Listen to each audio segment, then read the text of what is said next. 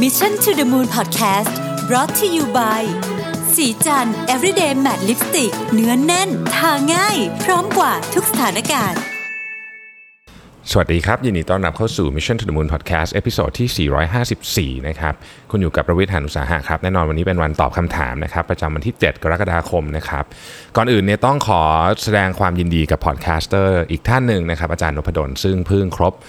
หนึ่งปีไปเมื่อสัก 2 วันที่แล้วเองนะครับ ก็ขอแสดงความดีกับอาจารย์ด้วยนะฮะแล้วก็จริงๆอาจารย์เนี่ยเป็นอีกท่านหนึ่งที่ทำให้ผมแบบ ต้องอัดแบบเหมือนมีแรงต้องอัดทุกวันเพราะอาจารย์เขาอัดทุกวันกันนะฮะก็เลยเหมือนกับคงน่าจะเป็นกำลังใจให้กันละกันนะครับ ก็ขอแสดงความดีกับนพดลสตอรี่ด้วยนะฮะถึงตอนนี้คิดว่าทุกท่านที่ฟัง Mission to the Moon เนี่ยน่าจะเคยฟังนพดลสตอรี่อยู่แล้วนะครับก็คงไม่ต้องแนะนำอะไรกันเพิ่มเติมนะฮะอีกเรื่องหนึ่งก็คืออาทิตย์นี้ผมจะเดินทางครับพาครอบครัวไปเยี่ยมพี่สาวนะครับพี่สาวผมอยู่ที่ออสเตรเลียนะฮะก็เวลาอัพอาจจะงงๆนิดหน่อยบางที แต่ว่าจะพยายามทำให้ตรงเวลา ทุกวันนะครับ เอาไมโครโฟนไมโครโฟนไปด้วยนะฮะ แล้วก็ถ้าถ้าเจอเรื่องอะไรสนุกๆที่นู่นเนี่ย เดี๋ยวจะเล่าผ่านมาทางพอดแคสต์นะครับแหมสัปดาห์ที่แล้วตอบคำถามยาวไปนิดนึงนะฮะ คนบอกว่าโอ้ยยาวอะ ก็เลยสัปดาห์นี้ผมอาจจะพยายามรวบคำถามให้มันกระชับขึ้น แล้วก็จะได้ตอบได้เร็วขึ้นนะครับแหมเรื่องแรกนะครับ ถามว่าตอนนี้ออกจากกลุ่มเพื่อนที่มีความสนใจไม่ตรงกันคุยกันคนละเรื่องอออยากอยากออก เพราะว่ารู้สึกว่าคุยกันไม่ไม่ไม่ตรงกันเท่าไหร่นะฮะแต่ไม่อยากให้บาดหมางทำยังไงดีนะครับ ก็จริง ๆ ผมว่าเพื่อนกันเนี่ยถ้าเกิดค่อยๆห่างกันเนี่ยมันรู้อยู่แล้วครับคนที่ความสนใจไม่ตรงกันเนี่ยค่อยๆห่างกันก็คงไม่มีอะไร ผมก็เคยสนิทกับบางกลุ่มแล้วรู้สึกว่าเออเราเราอาจจะมีคือไม่ได้มีใครทำอะไรผิดเนาะเพราะฉะนั้นผมคิดว่าเราก็อยู่ในพาตัวเองอยู่ในจุดที่เราสบายใจก็น่าจะโอเคนะครับเรื่องที่สองคืออยากให้ผมแนะนำการจัดการความรู้สึกเวลาโดนเหน็บหรือแซวตรงๆ ต่อหน้าในสิ่งที่เราทำนะฮะอาทิแยกขยะลดพลาสติกไม่กินหวานนะครับเอ่อ ควรจะยิ้มเงียบๆทนไว้หรือบอกตรงๆว่าไม่ชอบ ถ้าบอกตรงๆจะบอกยังไงดีไม่ให้บาดหมางกันนะครับโดยปกติถ้าเกิดว่าคนอยู่เยอะๆเนี่ยผมผมคิดว่าในวัฒนธรรมไทยนะคืออันนี้ไม่ได้บอกว่าถูกนะครับแต่ว่าเราอาจจะชินกับแบบนี้ก็คือ เราก็คงจะไม่ควรจะแสดงอาการเยอะนะถ้าคนอยู่เยอะแต่ว่าถ้าเกิดมันมีส่วนใหญ่เรื่องพวกนี้มันจะมีคนหนึ่งที่พูดอยู่เป็นประจำนะฮะผมจะไปให้ฟีดแบ็กเขาที่หลัง โดยไม่มีอารมณ์นะจริงๆแล้วเนี่ยมันดีบเขาด้วยนะครับเพราะหลายครั้งเนี่ยเจ้าตัวเขาไม่รู้นะว่าเขาพูดแล้วเขาทำร้ายจิตใจคนอื่น คือประเทศไทยเนี่ยผมต้องเล่าย้อนนิดนึง คือผมคิดว่าหลายครั้งผมก็มีส่วนที่แบบพูดแบบเราแซวไม่ได้คิดอะไรอะแต่ว่าจริงแล้วมันไม่ดีนะฮะประเทศไทยเนี่ยเราจริงๆประเทศอื่นก็เป็นแต่ประเทศไทยเนี่ยผมเห็น 3 อย่างที่เห็นเยอะๆนะครับ เรื่องน้ำหนักนะเรื่องอสีผิวนะครับ เรื่องอะไรอย่างเงี้ยคือพวกเนี้ยมันมันเป็นแบบคนคิดว่าเป็นโจ๊กที่ harmless แต่จริงๆแล้วไม่ harmless จริงๆแล้วมันค่อนข้างที่จะทำร้าย คนนั้นแล้วมันโดยเฉพาะถ้าเกิดโดนตอนเด็กๆเนี่ยมันจะมีปมมากนะครับมันจะมีปมมากก็ก็ควรให้ฟีดแบ็กตรงๆ แต่ว่าไม่ไม่น่าไม่ควรให้ในที่แบบที่คนอยู่เยอะ เวลาให้ฟีดแบ็กอะไรอย่างเงี้ยอยู่ 2 คนดีที่สุดนะครับต่อไปนะฮะเป็นคำถามแบบชิวๆนะครับช่วงนี้ฟังเพลงอะไรอยู่บ้างช่วยแชร์หน่อยนะฮะผมเนี่ยเป็นคนที่ไม่ได้ติดตามวงการเพลงเยอะต้องเรียนตรงๆผมเองก็ยังเป็นคนยุคปกติที่แบบผมเคยมีทฤษฎีหนึ่งนะที่บอกว่า คนเราอะจะชอบเพลงในยุคที่เราอายุ 15-30 มากที่สุดลองสังเกตดูนะฮะ ถ้าเกิดคุณไปถามคนรุ่นไหนก็ตามว่าเพลงอะไรคือเพลงที่เพราะที่สุด ส่วนใหญ่คนจะตอบในช่วงที่เพลงนั้นน่ะกำลังดังในช่วงที่ตัวเจ้าตัวอายุ 15-30 ผมว่าช่วงนั้นมันเป็นช่วงที่ช่วงที่เรา absorb เพลงเยอะ หลังจากนั้นนะเราจะเริ่ม absorb เพลงน้อยลงคนทั่วๆไปนะครับคนที่ไม่ได้เป็นแบบคนที่ชอบฟังเพลงมากอย่างอย่างตอนผมโตขึ้นมาเนี่ยผมโตขึ้นมาตั้งแต่เด็ก ๆ รุ่นผมเด็กเลยเนี่ยคือ Oasis อะไรอย่างเงี้ยนะฮะ Guns N' Roses Aerosmith อะไรพวกนี้นะฮะคือพวกนั้นน่ะมันก็จะคือเราก็จะมี moment กับเพลงพวกนี้เยอะนิดนึงเลยนะไม่มี moment ช่วงวัยรุ่นช่วงอะไรเงี้ยนะครับพอโตขึ้นมาเราก็ยังย้อนกลับไปฟังเพลงพวกนั้นอยู่แต่ปัจจุบันนี้เนี่ยเนื่องจาก Netflix เนาะ Netflix เนี่ยเขาจะมี top chart ใช่ไหมครับไม่ใช่ Netflix พูดผิด Spotify โอ้ยมึน Spotify มี top chart ใช่ไหมฮะผมก็จะฟังไอ้ top chart เนี่ยเราก็จะได้อัปเดตเพลงใหม่ๆตลอดเวลา เพราะไม่งั้นสมัยก่อนเนี่ยเออมันมันต้องไปรอฟังตามวิทยุอะ top chart แต่ตอนนี้ก็คือเราก็ฟังพวกนี้ก็จะรู้จัก อ๋อ นี่มันแบบเออใครอะสมมติว่า Taylor Swift ออกออกซิงเกิลใหม่มาเราก็รู้ว่าเขาออกอะไรเงี้ย อันนี้ผมว่าดีนะ ก็ตามไปนะครับ แต่ส่วนตัวเนี่ย จริง ๆ ผมชอบฟังเพลงพวก EDM เนอะนะฮะ ก็ Martin Garrix เป็นเป็นดีเจคนโปรดของผมเลยนะฮะ ก็เป็นคนที่ผมชอบฟังเวลาแบบเครียดๆอะไรเงี้ยนะฮะ อีกท่านหนึ่งนะครับบอกว่าอยากให้พูดถึงอุตสาหกรรมก่อสร้างโดยเฉพาะอย่างยิ่งเกี่ยวกับตลาดในส่วน B2B นะครับ เช่นคนที่ขายพวกวัสดุก่อสร้างนะครับ ผู้เกี่ยวข้องคือลูกค้าที่เป็นผู้จัดการโรงงาน แต่ผู้ตัดสินใจคือผู้มีอำนาจเหนือกว่านั้นนะครับ กล่าวคือทำใบเสนอราคาไปขายของแล้ว เรามีโอกาสเสนอราคา แบรนด์หรือผลิตภัณฑ์ของเราให้กับผู้จัดการโรงงาน แต่ตัวอินฟลูเอนเซอร์จริงๆเนี่ยเราไม่ได้เจอหรืออธิบายอะไรเลยนะครับโอกาสการปิดการขายจึงต่ำมากเพราะการสื่อสารไม่ได้ไปถึงผู้รับสารหรืออินฟลูเอนเซอร์ในการซื้อขายในครั้งนี้ การทำแบรนด์อาจจะทำได้แค่ใบปลิวอธิบายสินค้า ซึ่งเอาเข้าจริง ผู้ประกอบการก็อาจจะดูแค่ใบเสนอราคาพิจารณาว่าการซ่อมหลังคาของบริษัทผมถูกหรือแพงกว่า ใบเสนอราคาของบริษัทอื่น แค่นั้นนะครับคำถาม เรามีวิธีการใดบ้างที่จะให้ลูกค้าได้ perceive value ของสินค้าเรา มีหนังสือแนะนำการตลาด B2B ที่มาแข่งขันด้วยฟังก์ชันมากกว่าแบรนด์ไหมครับ คือผมอยากทำแบรนด์ฝั่ง B2B หรือควรมุ่งเรื่อง True Cost Cost Performance นะฮะ เพิ่งอ่าน Start with Why จบเลยอินสปายนิดๆนะครับ ส่วนตัวอยากสร้างแบรนด์มากกว่าไปแข่งขันกันที่ราคานะครับผมจริงๆ แล้วบริษัทผมมีเทคโนโลยีที่ไม่เหมือนคู่แข่งในการซ่อมมีเทคโนโลยีดีกว่านะครับ แต่ว่าแน่นอนว่าเทคโนโลยีดีก็ต้องแพงนะฮะโอเคธุรกิจ B2B เนี่ยต้องผมต้องเรียนตรงว่าไม่ไม่ใช่งานที่ผมถนัดนะครับจริงๆเนี่ยเรื่องนี้เนี่ยเดี๋ยวผมไปชวนคุณโบ๊ทจาก Builk มาคุยน่าจะตรงเลยนะเรื่องวัสดุงานธุรกิจก่อสร้างเนี่ยนะฮะแต่ว่าถ้าถามผมนะคือเราไม่ได้เป็นไม่ได้เป็นคนขาย B2B ก็เออเออผมก็ขาย B2B เหมือนกันจริงๆผมมี part หนึ่งที่ขายพวก chemical นะครับสมัยก่อนนะทำเยอะแต่เดี๋ยวนี้ไม่ค่อยได้ทำแล้วขายพวก raw mat ยาอันนั้นก็เป็น B2B นะขายให้โรงงานยาคือผมคิดว่าประเด็น ที่สำคัญที่สุดของ B2B นะครับคือความไว้เนื้อเชื่อใจ ไม่ได้เกี่ยวกับราคาอย่างเดียวด้วยนะ อย่างผมอย่างผมซื้อของหรือหรือแม้แต่ผมขายของสมัยก่อนที่ขายพวกเคมีคอลกับลูกค้าเนี่ยลูกค้าไม่ได้ซื้อที่ราคาถูกสุดเสมอไปไม่ไม่ใช่ทุกเรื่องอะ่ะคือโดยเฉพาะของที่มันคริติคอลนะครับอย่างเช่นอย่างกรณีอย่างอย่างส่วนผสมในเครื่องสำอางแบบเนี้ยคือแน่นอนเราไม่ได้เลือกของถูกสุดแน่ๆเราต้องเลือกของที่มันตรงสเปคกับเราใช้งานได้ดีนู่นนี่อะไรหลาย ๆ อย่าง ทีนี้ แบรนด์ของคนเหล่านั้นน่ะมันไม่ใช่แบรนด์แบบแบบแบรนด์โฆษณา แต่เขาคือคือเขาผมคิดว่าเขาใช้หนึ่งแน่นอนกับความสัมพันธ์ อันนี้ชัวร์อยู่แล้วนะฮะคือใครที่แบบเราติดต่อช่วยงานกันมากกว่าเนี่ยอันนี้ก็ก็ก็มีความสัมพันธ์กันมากกว่าอันที่สองก็คือความสัมพันธ์มันเกิดจากอะไรฮะมันเกิดจากว่าเขาเนี่ยมาช่วยเหลือเราใน process ต่างๆ ที่เรามีความจำเป็นจะต้องทำในตอนนั้น ยกตัวอย่างสมมุติผมบอกว่าโอเค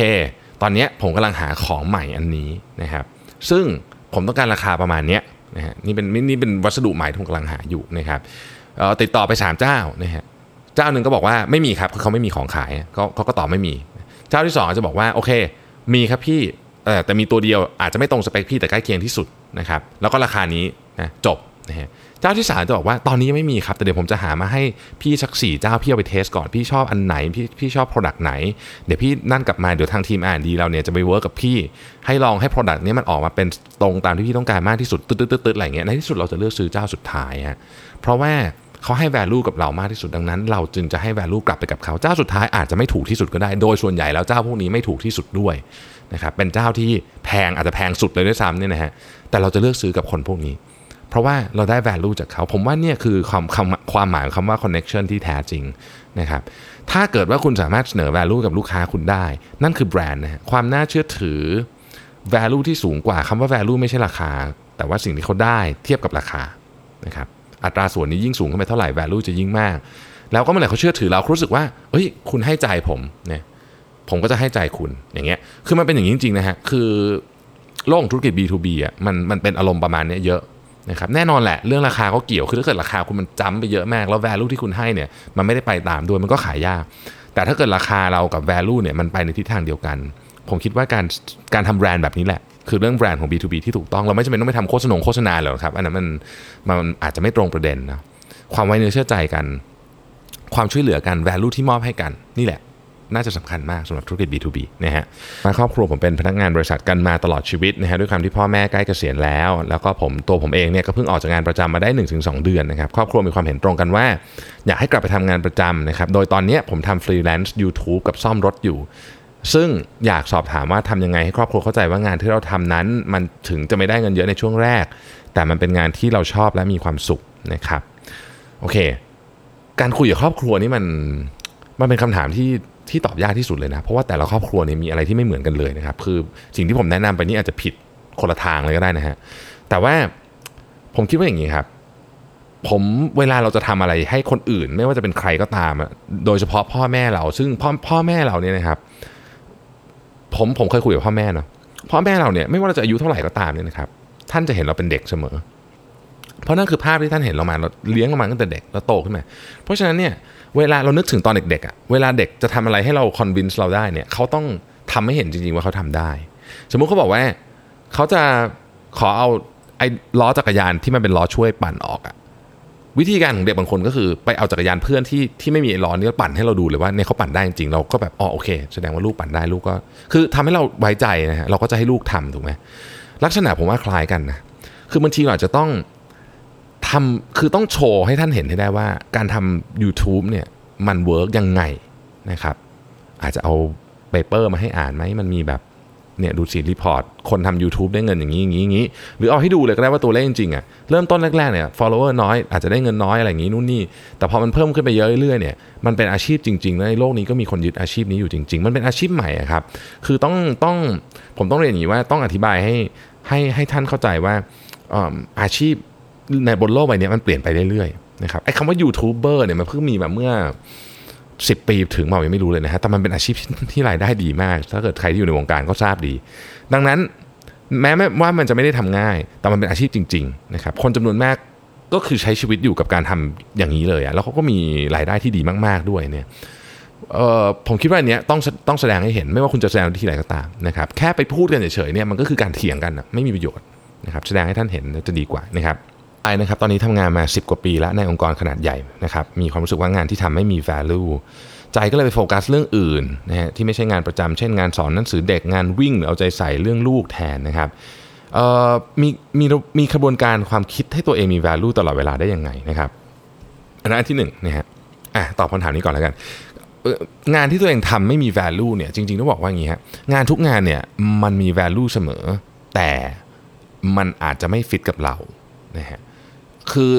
คือมันมี value จริงๆนะคือคือผมยกตัวอย่าง สมมติว่าเราอย่างงานที่รู้สึกว่าแบบมันเป็นงานที่ซ้ำซากจำเจที่สุดสมมติสมมตินะฮะผมอันนี้ไม่มีไม่มีไม่มีไม่มีเจตนาอะไรที่จะที่จะกล่าวไม่ดีถึงงานประเภทนี้สมมติยกตัวอย่างงานรอปภนะครับหลายคนรู้สึกว่าโอ้มันเป็นงานที่แบบนั่งนั่งนอนนอนอะไรวันๆเนี่ยแต่จริง ๆ แล้วเนี่ยงานเขามีแวลูมาก ๆ เลยนะฮะเพราะเขาคือคนที่เป็นคนลดความเสี่ยง แล้วเรียกว่าเป็น major risk ของบริษัท ทุกครั้งที่เกิดเรื่องใหญ่ ๆ ขึ้น ถ้าเกิดรอปภเห็นก่อน เรื่องที่ใหญ่มากๆนั้นอาทิไฟไหม้โรงงานนะฮะซึ่งสามารถทำลายธุรกิจคุณได้เลยเนี่ยมันจะเกิดขึ้นผลผลเสียหายมันจะน้อยลง หรืออาจจะไม่เกิดขึ้นเลย แต่ว่าทุกๆวันที่เขาอยู่อะมันอาจจะไม่ได้มีคือมันแน่นอนมันไม่มีใครมีเหตุการณ์ไฟไหม้ทุกวันอยู่แล้ว แต่อย่างที่อย่างที่บอกฮะตอนคือเขาเป็นเขาเป็น เขาเป็นคนที่ช่วยให้อิริสอันเนี้ยถ้าเกิดมันเกิดขึ้นครั้งเดียวเนี่ยเขาลดความเสียหายของมันได้ ซึ่งเนี่ยมันมี value มาก เพราะฉะนั้นงานทุกคนมี value แต่ว่าเราอาจจะมองไม่เห็น ในกรณีที่เราไม่อยากเปลี่ยนงานนะครับไม่อยากเปลี่ยนหน้าที่เนี่ยเราต้องหาจริงให้ได้ครับว่า value ของงานของเราเนี่ยมันคืออะไร พอเรารู้ทันทีว่า value ของงานเราคืออะไรเนี่ยนะครับเราจะอยากทำมันมากๆเลยนะเออเราจะรู้สึกว่าเฮ้ยเราทำให้มีประโยชน์จริงคือมันไม่ได้เกี่ยวเรื่องเงินอะมันเกี่ยวกับว่าเราได้สร้างสร้าง สร้างอะไรสักอย่างให้กับองค์กรจริง ๆ แล้วเราจะทำมันได้ดี พอมันทำได้ดีเมื่อไหร่ขึ้นปุ๊บเนี่ยนะครับ คนอื่นจะเริ่มเห็น value ของที่งานที่คุณทำมากขึ้น พอคนอื่นเริ่มเห็น value งานที่คุณทำมากขึ้น มันจะวนกลับมาครับ คุณก็จะเริ่มรู้สึกว่า เอ้ย งานฉันจริงๆแล้วมันมี value นี่นะ คนอื่นเริ่มเห็นว่าคนอื่นเริ่มมาบอก แล้วมันก็จะวนกลับไปกลับมาอย่างนี้อยู่ไปเรื่อยๆฮะ ในที่สุดแล้วเนี่ยคุณก็จะรู้สึกว่างานของตัวเองมี value ขึ้นมา เราต้องกลับไปหาจริง ๆ แล้วก็โฟกัสกับมันเยอะๆนะครับ อีกประเด็นนึงคือเป็นคนนำเสนอไม่เก่งนะครับ ที่นี่ถ้านำเสนอตัวเองไม่เก่งอาจจะไม่เติบโตเรามีแนวทางทำให้นายเห็นผลงาน โดยไม่จำเป็นต้องนำเสนอตัวตัวเองตลอดเวลาได้อย่างไรนะครับโอ้นนี้ก็เป็นปัญหาคลาสสิกหลายคนรู้สึกว่าหลายคนรู้สึกจริงๆนะผมเคยพูดคุยกับกับหลายท่านแล้วบอกว่าเออเนี่ยจริงๆพี่รู้สึกว่าพี่ที่หน้าที่การงานพี่ไปได้ไม่ค่อยดีก็เพราะว่าพี่พรีเซนต์ตัวเองไม่เก่งนะครับซึ่งมันก็มีส่วนถูกเหมือนกันนะคือไม่ไม่ใช่เออคือมันก็มีโอกาสเหมือนกันมันขึ้นอยู่กับว่าเรา คือมันมันมันขึ้นอยู่กับว่าเรามีวิธีการนำเสนอวิธีอื่นหรือเปล่านะครับบางคนเป็นคนพูดไม่เก่ง แต่ว่าคุณต้องนำเสนองานของคุณออกมาได้ เพราะว่าจริงๆแล้วเนี่ยการนำเสนอ value ของคุณออกมา ก็คือสิ่งที่ลูกค้าต้องการนั่นเองคือต้องมาดูปลายทางอะปลายทางสิ่งที่ลูกค้าต้องการเพราะฉะนั้นมันต้องมีวิธีครับคุณต้องหาวิธี ผมตอบไม่ได้เหมือนกันว่า ว่าคุณจะทำยังไง แต่คุณต้องหาวิธีทำให้ได้ มันอาจจะไม่ใช่การออกมาพูดนะคือคือการนำเสนอเนี่ยคำว่า presentation เนี่ยมันไม่ได้หมายถึงการพูดอย่างเดียว มันมีวิธีการเยอะมากๆนะครับผ่าน report ผ่านนู่นผ่านนี่ แต่ยังไงก็ต้องทำฮะทำผ่านอะไรสักอย่างหนึ่งนะครับ ลองไปลองลองคิดดูนะฮะ ท่านต่อไปบอกว่าตอนนี้ทำงานฟรีแลนซ์เกี่ยวกับสอนดนตรีนะครับ รายได้โอเคเออผมเป็นคนชอบสอนคนอื่นมากๆให้เขาเล่นดนตรีเหมือนกับเราทุกวันนี้งานฟรีแลนซ์สามารถส่งเงินที่บ้านได้เลี้ยงดูตัวเองได้ เก็บเงินได้มากกว่าตอนทำงานประจำนะฮะแต่ในใจกังวลว่าสิ่งที่เราทำปัจจุบันดูไม่มั่นคงรายได้ไม่เท่ากันทุกเดือนนะครับแต่เรามีความมุ่งมั่นที่พัฒนาตัวเองอยู่ตลอดเลยไม่ละ ไม่ละเลยกับปัญหาจากนักเรียน ผมหาวิธีสอนให้เข้ากับบุคคลนั้นจริง ๆ ทุกวันนี้มีลูกค้าที่ติดต่อไปสอนอยู่ตลอดคำถาม งานที่เราถนัดไปได้ดีแล้วสามารถเลี้ยงดูตัวเองและครอบครัวได้ เรามองว่าสนุกกับการเรียนรู้จริง ๆ กับงานที่เราไม่ถนัดดูมั่นคงเป็นเงินเดือนที่แน่นอน เป็นงานในบริษัทเอกชน เช่น เป็นเอนจิเนียร์นะฮะแต่ไม่ค่อยสนุก ไม่ค่อยอยากเรียนรู้และแลดูอึดอัดไม่เป็นตัวเองเลยนะครับพยายามทำแล้วแต่ทำไม่ไหวจริงๆคุณรวิทย์มีความคิดเกี่ยวกับเรื่องนี้ยังไงบ้างนะครับเอ่อ อันที่ผมว่าเป็นคำตอบชัดเจนอยู่แล้วในตัวเลยนะฮะคืองานที่คุณถนัดทำได้ดีเลี้ยงตัวเองและครอบครัวได้มีความมีมีความสนุกในการทำงานและเรียนรู้จริง ๆ อันเนี้ยต่อยอดได้เยอะมากคำว่างานมั่นคงกับการทำงานบริษัทเนี่ยครับมันมันอาจจะไม่เหมือนเดิมอีกต่อไปแล้วนะ เพราะฉะนั้นเนี่ยผมคิดว่าคำว่ามั่นคงเนี่ยคือถ้าเราถ้าเราเป็นคนไม่หยุดเรียนรู้นะครับ แล้วถนัดในงานที่เราทำจริง ๆ คือเรียกว่าทำทำได้เก่งจริงๆ expert จริงๆเนี่ยเราไม่หยุดเรียนรู้แล้วแล้วมี passion กับมันเนี่ยผมว่าไอเนี้ยมั่นคงมั่นคงกว่าคุณไปอยู่บริษัทอะไรก็แล้วแต่คำว่ามั่นคงของเราอะผมว่ามันคืออย่างนี้ แน่นอนรายได้มันจะขึ้นขึ้นลงลงบ้าง แต่ถ้าคุณมีการวางแผนการเงินที่ดีนะครับผมคิดว่าคุณไปได้ การวางแผนการเงินที่ดีสำหรับฟรีแลนซ์เนี่ยนะฮะมันเคยมีพอดแคสต์อันหนึ่งของพี่หนุ่ม Money Coach นะครับใน The Standard อันเนี้ยพูดเรื่องนี้เลย บอกว่าเรื่องการวางแผนการเงินสำหรับฟรีแลนซ์คือแกแกพูดไว้ชัดเจนเลยนะครับ เรื่องนี้ว่าวางแผนยังไง 1 2 3 4 ลองไปฟังดูนะฮะของพี่หนุ่ม Money Coach นะครับผมเชื่อว่าจะตอบคำถามเรื่องการเงินได้แล้วคุณจะรู้สึก secure มากขึ้น แต่ถ้าให้เรื่องงานนะครับ เรื่องงานที่ทำอยู่ตอนนี้เรารู้สึกมีความสุขครับทำไปเถอะมันจะดีเอง ผมเชื่ออย่างนั้นนะครับ ต่อไปบอกว่าเเห็นหลักหลักสูตร เห็นธรรมเห็นธรรมศาสตร์เปิดปริญญาโทออนไลน์ร่วมกับ Skill Lane นะฮะ มี Data Science กับ MBA ด้วย เห็นว่า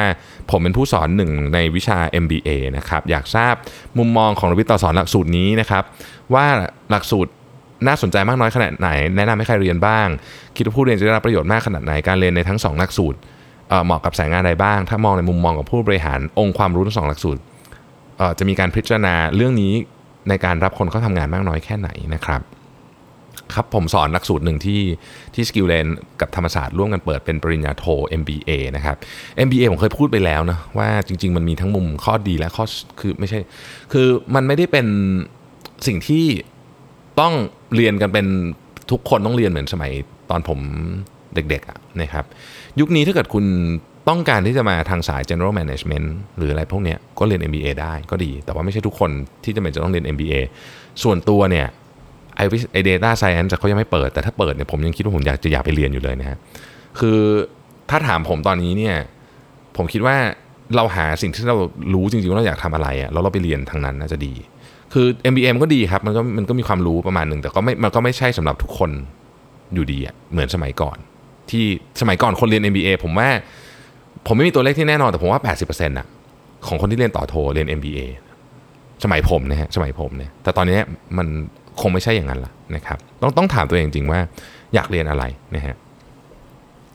อีกท่านนึงบอกว่า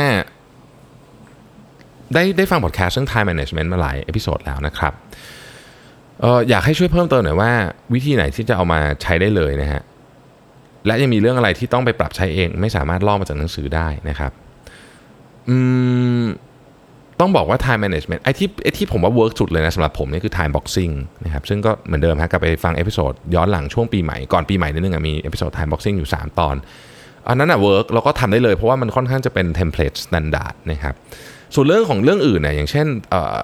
morning routine อะไรพวกนี้นะครับคือคุณต้องมาปรับตามตามวิถีชีวิตของเราด้วย คือบางคนเนี่ย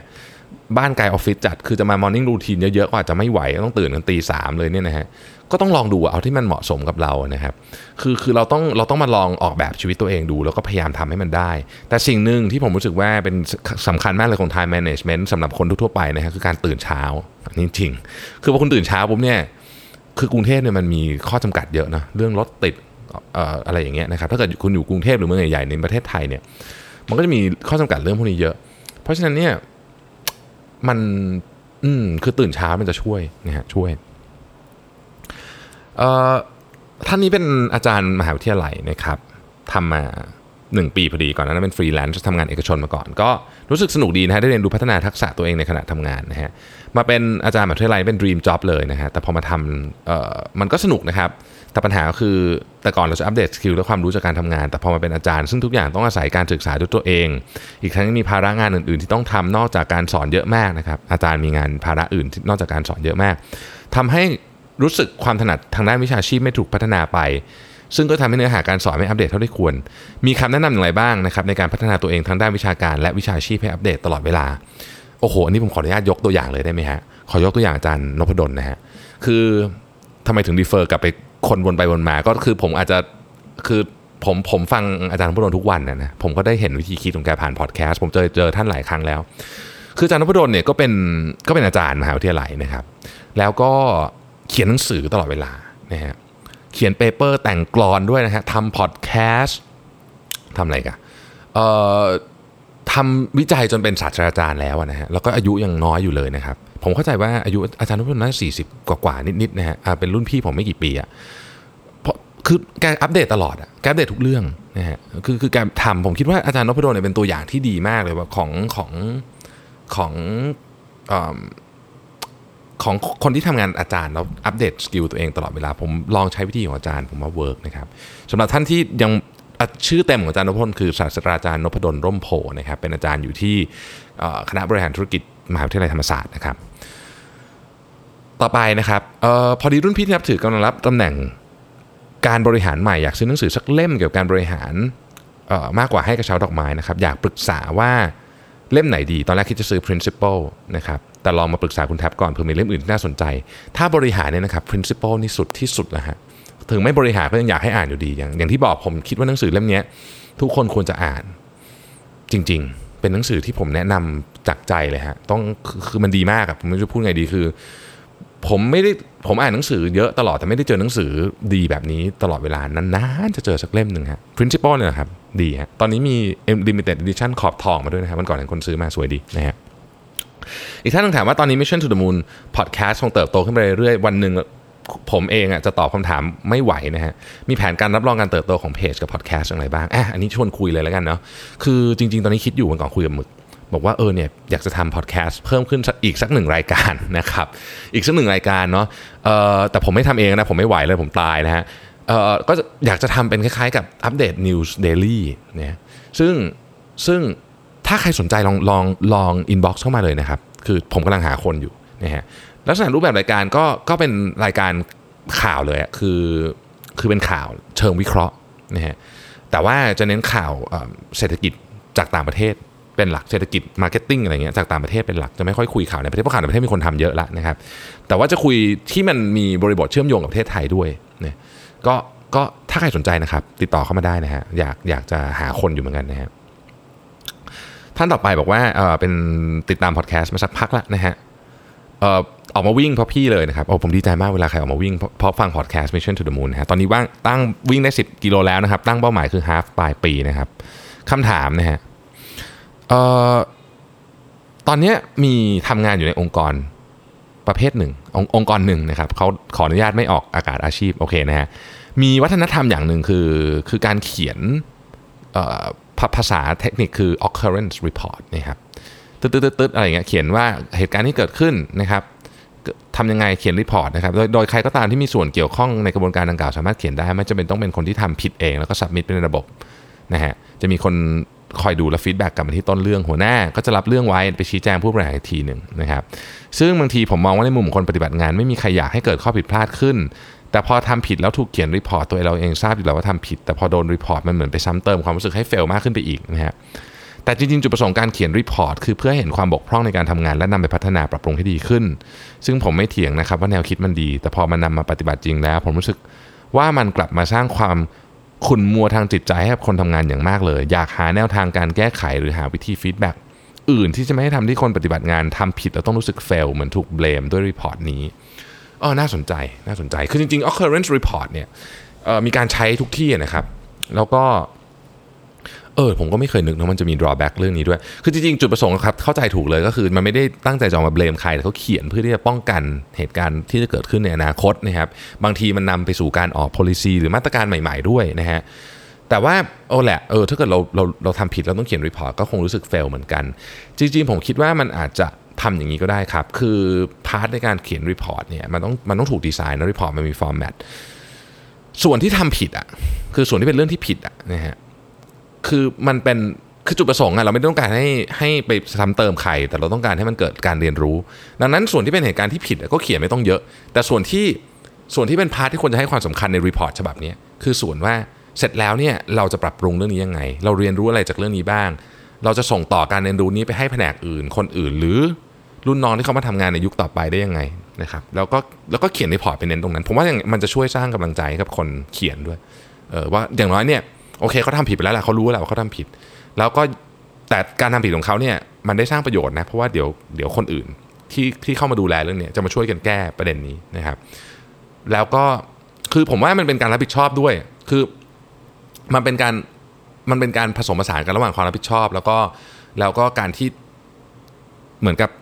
ส่งส่งต่อไอ้ความนี่คือความรู้นะเวลาทำผิดเนี่ยมันก็ได้ความรู้นะฮะไอ้ความรู้เนี่ยเรื่องการว่าทำผิดแบบนี้ปุ๊บเราจะป้องกันยังไงเนี่ยต่อไปช่วยคิดด้วยว่าจะคิด ป้องกันยังไงนะฮะผมว่าโอเคนะฮะคำถามต่อไปนะครับอบอกว่าวันก่อนเห็นข้อมูลจากลงทุนแมนนะฮะว่าบริษัทอีคอมเมิร์ซนี่ขาดทุนกันเยอะมากนะฮะทำไมถึงยังยอมขาดทุนนะฮะออผมตอบได้เลยฮะคือวันก่อนอันนี้เป็นข้อมูล public นะเพราะฉะนั้นพูดได้นะครับลาซาด้าเนี่ยขาดทุนไม่ไม่แน่ใจว่าปีไหนปีที่แล้วมั้งนะฮะสองพันล้านนะครับ Shopee ขาดทุน 6,000 ล้าน คือตอนนี้ครับเขาต้อง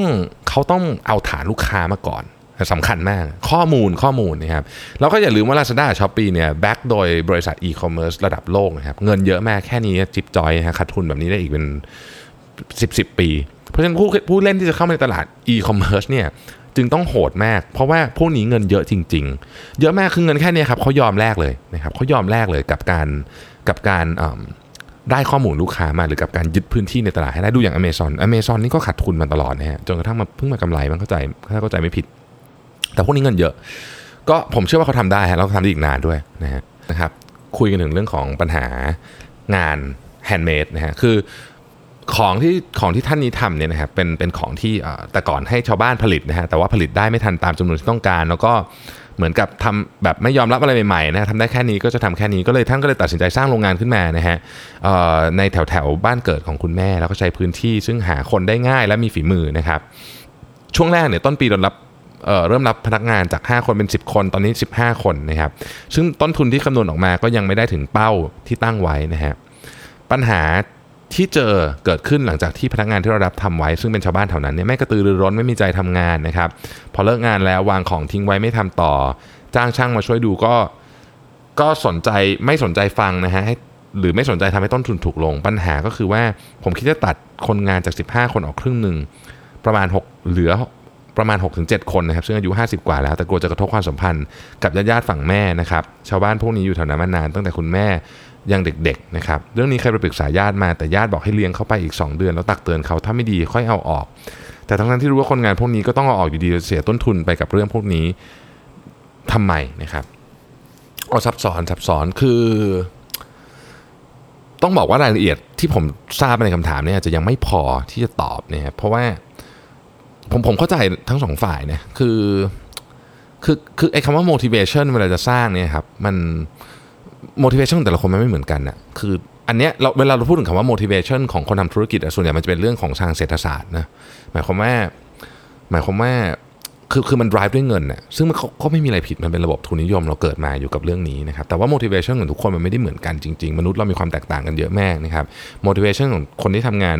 ให้กับคุณเนี่ยก็อาจจะไม่ได้เป็นตรงนี้ไง ดังนั้นเนี่ยผมคิดว่าถ้าถามผมนะครับ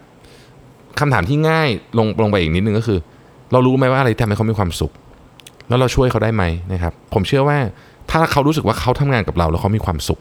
ไม่ว่ามันจะเป็นอะไรก็ตามนะ ผมไม่รู้เหมือนกันมันคืออะไรนะฮะแต่เขาเขาทำงานกับเราแล้วเขามีความสุข มีความภาคภูมิใจ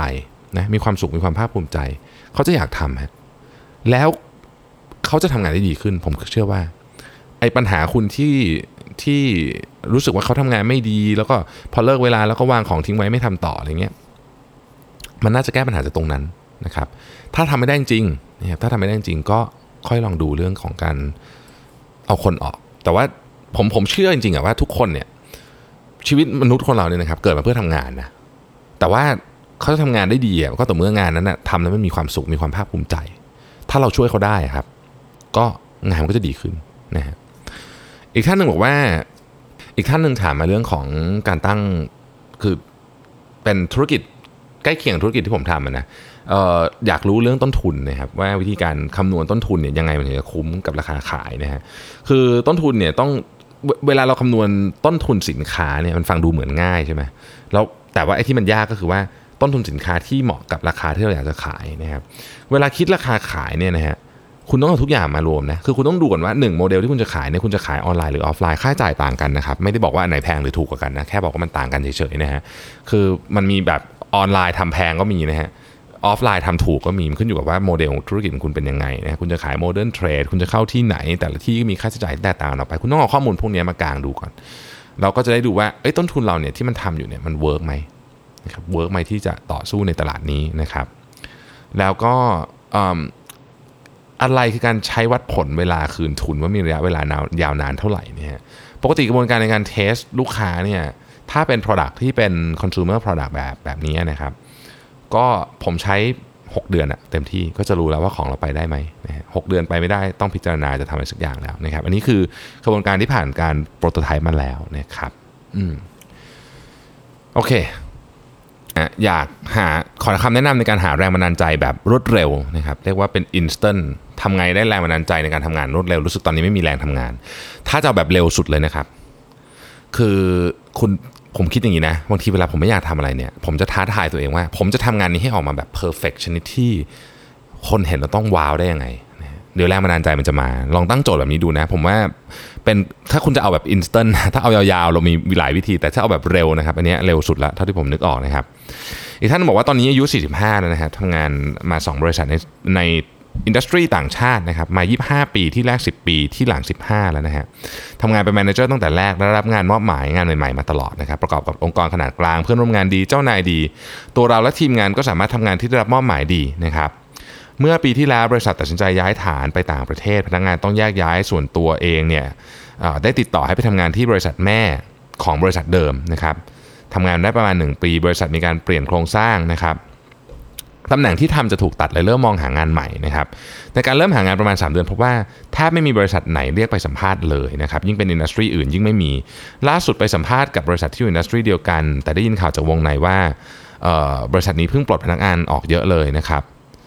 คำถามคือการหางานสำหรับคนอายุ 45 แล้วต้องเปลี่ยนสายงาน แต่ไม่มีคนเรียกไปสัมภาษณ์เลยทั้งที่มั่นใจว่าทำงานให้ได้แนะนำยังไงดีนะครับ จะเป็นการหนีเสือปะจระเข้หรือเปล่า ถ้าได้งานที่ใหม่และไม่มั่นคงอาจถูก layoff อีกรอบนะครับและเงินเดือนอาจตอบอาจต่ำกว่าในปัจจุบันผมผมตอบข้อ layoff ไม่ได้นะเพราะผมไม่รู้ว่า industry นี้คือ industry อะไรนะครับก็ไม่ไม่รู้ว่าตอนนี้ issue ใน industry นี้มีอะไรหรือเปล่า แต่ว่าเรื่องคนอายุ 45 เมื่อวานเนี่ยฮะผมเพิ่งเจอกับพี่ตุ้มหนุ่มเมืองจันท์นะครับพี่ตุ้มสรกลนะฮะคือเผอิญผมไปนั่งคุยกับแกที่ที่ทองแถวทองหล่อเนี่ยนะครับคุยคุยกันหลายเรื่องอะนะฮะแล้วก็เรื่องนี้ก็ pop up ขึ้นมาคือคือผมคุยพี่ตุ้มบอกว่าเออเนี่ยผมว่าคนอายุประมาณช่วงผมเนี่ยนะฮะคือ 35ถึง45เนี่ยเป็นช่วงที่ยากยากวันก่อนผมคุยกับ คุณอ้อมโค้ดคิดอะนะที่มาในรายการนะ แล้วแล้วแล้วคุณน้องก็พูดประเด็นนี้บอกว่าเออเนี่ยช่วงนี้มันเป็นช่วงมันอวัยเนี่ยมันยากนิดหนึ่งเพราะว่าเออคือต้องทำงานอีกนานนะครับอีกหลายสิบอีกสิบกว่าปี 20 ปีอะไรเงี้ยแต่ว่าเทคโนโลยีมันเปลี่ยนเร็วมากอะคือถ้าเกิดเป็นคนอายุต่ำกว่า 30เนี่ยเขาเกิดมากับเทคโนโลยีเขาถนัดอยู่แล้วนะครับพวกนี้เขียนโค้ดเขียนอะไรเป็นไอคนยุคผมเนี่ยจะมาเรียนเขียนโค้ดเนี่ย นอกจากคุณเรียนมาคือคนคุณมาเป็นมาสายนี้อยู่แล้วเนี่ยมันก็ยาก เทคโนโลยีอะไรใหม่ ๆ มันก็คือคือผมเกิดเติบมาในเกิดโตมาในโลกอนาล็อกอย่างแท้จริงนะฮะคือคือโลกของผมเนี่ยมันเป็นโลกที่ที่ผมผมผมทำรายงานตอนมหาวิทยาลัย ผมเวลาผมใช้ใช้คำว่าหาข้อมูลเนี่ยคือผมไปหาข้อมูลในห้องสมุดจริง ๆ เปิดหนังสือจริง ๆ เปิดหนังสืออ่านจริง ๆ อย่างนั้นนะซึ่งซึ่งมันไม่มี Google ฮะยุคนั้นนะ คือวิธีคิดมันต่างกันเยอะมากอะผมว่าผมผมพูดถึงอะไรที่ว่าผมคุยพี่ตุ้มว่าผมว่ากระบวนการในการเรียงในสมองอะมันไม่เหมือนกันเลย เด็กยุคใหม่ๆเนี่ย เขียนโค้ดเป็นเข้าใจการคุยกับคอมพิวเตอร์ มีวิธีการคิดแบบแบบแบบ coding อะสมมตินะครับ อันนี้อันนี้เป็นแค่หนึ่งมุม ซึ่งซึ่งมันมันเป็นคนละคนละสกิลกับคนอีกยุคหนึ่งอะก็เลยทำให้มันยากครับผมยอมรับจริงว่าไม่ง่าย แต่มันไม่ใช่ประเด็นนี้ประเด็นเดียว มันมีประเด็นอื่นซ่อนเข้ามาอีกด้วย คือ มันเคยมีรีเสิร์ชฉบับหนึ่งที่คุยว่ามันมันมีภาพอันหนึ่งอะที่คิดว่าคนยิ่งอายุเยอะยิ่งเปลี่ยนแปลงยากซึ่งไม่จริงนะในความเป็นจริงเราไม่จริงนะครับผมเชื่อว่าไม่จริง ผมมีความเชื่อว่ามนุษย์เราเนี่ย ถ้าเกิดว่าอยากจะเปลี่ยนตัวเอง อยากจะหาความรู้ใหม่ๆเนี่ยทำอายุเท่าไหร่ก็ได้นะครับ ก็ผมคิดว่าในประเด็นนี้อาจจะต้องสื่อสารนิดนึง จริงๆมันสื่อสารได้ตั้งแต่ในเรซูเม่เลยนะ มันก็มีวิธีการเขียนที่แบบเป็นการเขียนแบบอ้อมๆว่าเราเป็นคนที่ ที่รักในการเปลี่ยนแปลงแต่มันสามารถโชว์ได้มากที่สุดตอนคุณไปสัมภาษณ์งานเนี่ยครับว่าจริง ๆ แล้วเนี่ยคุณคุณเป็นคนที่อยากจะเปลี่ยนแปลงนะคุณต้องการจะเรียนรู้เรื่องใหม่ๆ แล้วคุณยังมีความตื่นเต้นยังมีพลังในการทำงานอยู่ อายุไม่ได้สำคัญนะครับอายุไม่ได้สำคัญ ผมผมผมกล้าพูดในประเด็นนี้เลย ก็เพราะว่าผมรีคูดซีโอของผมเนี่ยผมก็น่าจะเคยเล่าหลายหลายหลายครั้งนะซีอของผมเนี่ยอายุท่าน 60 กว่าแล้วนะแล้วก็ไม่ได้ไม่ได้อยู่กับสีจันมาก่อนนะครับคือไม่ใช่ว่าเป็นคนเก่าคนแก่ไม่ใช่นะฮะ คือผมรีครูท่านมาตอนท่านเกษียณแล้วนะเราก็มามาทำงานด้วยกันเป็น COO นะครับเพราะมันบริหารมาทำงานทุกวันนะเหมือนเหมือนเหมือนคือเป็นเพื่อนร่วมงานคนหนึ่งของเรา แล้วก็อยู่ในระดับผู้บริหารระดับสูงด้วย ซึ่ง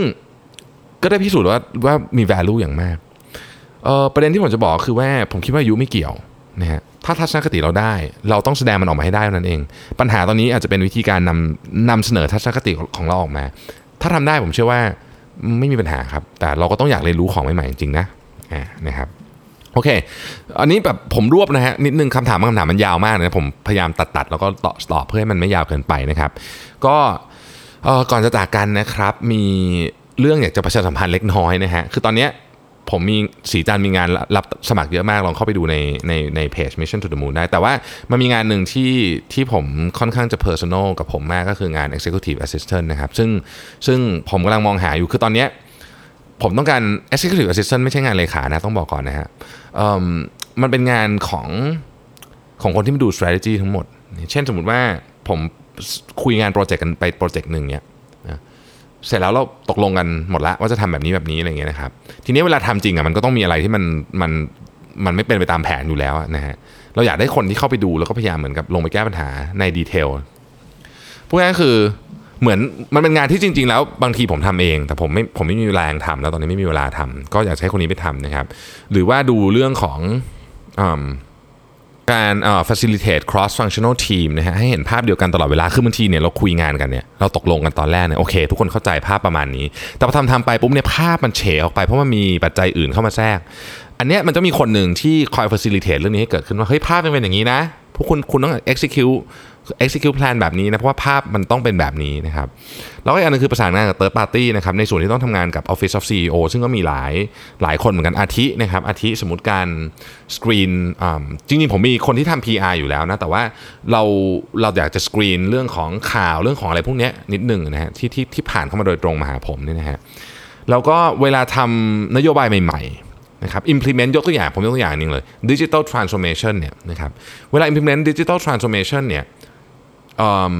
มันไม่ได้ทำคนเดียวไง มันทำเยอะมากทำแบบหลายแผนกมาก ก็ต้องมีคนหนึ่งที่เข้าไปช่วยดู ซึ่งจริงๆต้องบอกว่าไม่ใช่แค่คนนี้หรอก ไม่ใช่เฉพาะตำแหน่ง executive assistant นะฮะจริงๆ มันคืองานของ business development เพราะว่าจริงๆ executive assistant เนี่ยก็อยู่ในทีมเดียวกับ business development นะนะก็คือช่วยกันทำงานดูเรื่อง synergy ขององค์กรอะไรพวกนี้นะครับ คือตอนนี้เราอยู่ใน growth stage นะ คือเราต้องการให้ มันมีเรื่องเยอะอะตั้งแต่เรื่องทำ IPO เรื่องการออกแบรนด์ใหม่ เรื่องการขยายธุรกิจไปต่างประเทศ เรื่องการเอา FA เข้ามาอะไรมันเยอะแยะไปหมดเลยเนี่ยฮะผมผมไม่อยากได้คนช่วยจริงๆ เพราะผมเองอะทำพวกนี้มันมันโอเวอร์โหลดมากนะฮะแล้วก็ทีมทีมที่ทำงาน direct กับผมคือ business development เอง ก็ค่อนข้างโอเวอร์โหลดเหมือนกันตอนนี้นะครับคุณสมบัติของคนที่เหมาะสมกับงานนี้นะครับหชอบทำงานเชิงกลยุทธ์ อันนี้เป็นงานแบบ strategy based ล้วนๆนะฮะสเป็นคนละเอียดมากๆนะครับสชอบทำงานกับคน เพราะว่าต้องติดต่อกับคนตลอดเวลานะครับสี่คือรักการเรียนรู้ใหม่ๆ แบบแบบเยอะๆเขาเข้าขั้นเอ็กซ์ตรีมเพราะว่างานมันจะเปลี่ยนไปเรื่อยๆนะครับเดือนนี้จะทำเรื่องนี้เดือนหน้าจะทำเรื่องนั้นอะไรเงี้ยคือต้องเรียนรู้เรื่องใหม่ตลอดเวลา เดือนนี้จะเป็นการ implement เรื่องของโปรเจกต์ ในการทำ procurement แบบใหม่ เดือนหน้าเราจะทำเรื่องของทำยังไงถึงจะแก้สัญญา distributor ที่จีนได้สมอะไรแบบนี้นึกออกไหมครับคือมันจะเปลี่ยนไปเรื่อยๆมันจะเป็นแบบ ไม่ได้เป็นเดือนถัดไปจะเป็นเรื่องของการเตรียมข้อมูลให้กับ consult ของเราที่จะต้องทำเรื่องของ internal audit อะไรแบบนี้คือมัน มันมีงานเปลี่ยนไปเรื่อยๆนะครับแล้วก็ต้องสามารถเดินทางได้เยอะด้วยเพราะว่างานเนี่ยต้องเดินทางเยอะฮะต้องเดินทางไปทั้งต่างจังหวัดต่างประเทศตลอดเวลา ส่วนใหญ่จะเดินทางแทนผมนี่แหละ บางงานที่ผมไปไม่ได้นะครับ ผมจะต้องให้คนที่เป็น executive assistant นี่แหละ ไปแทนผมนะฮะประมาณนี้นะครับคุณสมบัติเรื่องอายุเพศหรือการศึกษาเนี่ยผมเปิดกว้างหมดอะไรก็ได้นะครับ คือจริงคือไม่ไม่ไม่มีอะไรจำกัดจริงๆอะคือเพราะว่ามันเป็นงานที่แบบมันใช้ soft skill เยอะเยอะมากๆนะครับ ภาษาอังกฤษดีก็จะดีภาษาอังกฤษดีก็จะดีเพราะว่าต้องเดินทางไปต่างประเทศเยอะต้องอ่านบางทีต้องอ่านคอนแทรคต่างๆ ที่ผ่านเข้ามาที่นี่ก็เยอะเหมือนกันนะครับคอนแทรคเราส่วนใหญ่ใช้ภาษาอังกฤษเนาะแล้วก็เออจริงๆนั่นแหละนะครับแล้วก็เนี่ยแล้วที่ผมพูดไปเนี่ยประมาณนี้นะฮะใครสนใจนะครับ ส่งเรซูเม่มาเลยที่ hr นะครับ at สีจัน co.th .co.th นะครับอย่าส่งไปที่ .com นะฮะ อันนั้นเป็นเว็บขายของของเราซึ่งไม่มีอีเมลเนาะ hr at สีจัน co.th นะครับ ใครสนใจหรือมีเพื่อนสนใจส่งมาได้เลยนะครับ ขอบคุณที่ติดตาม Mission to the Moon Podcast แล้วพบกันใหม่ในวันพรุ่งนี้นะครับ สวัสดีครับสัสิ เพราะความสดใสมีได้ทุกวัน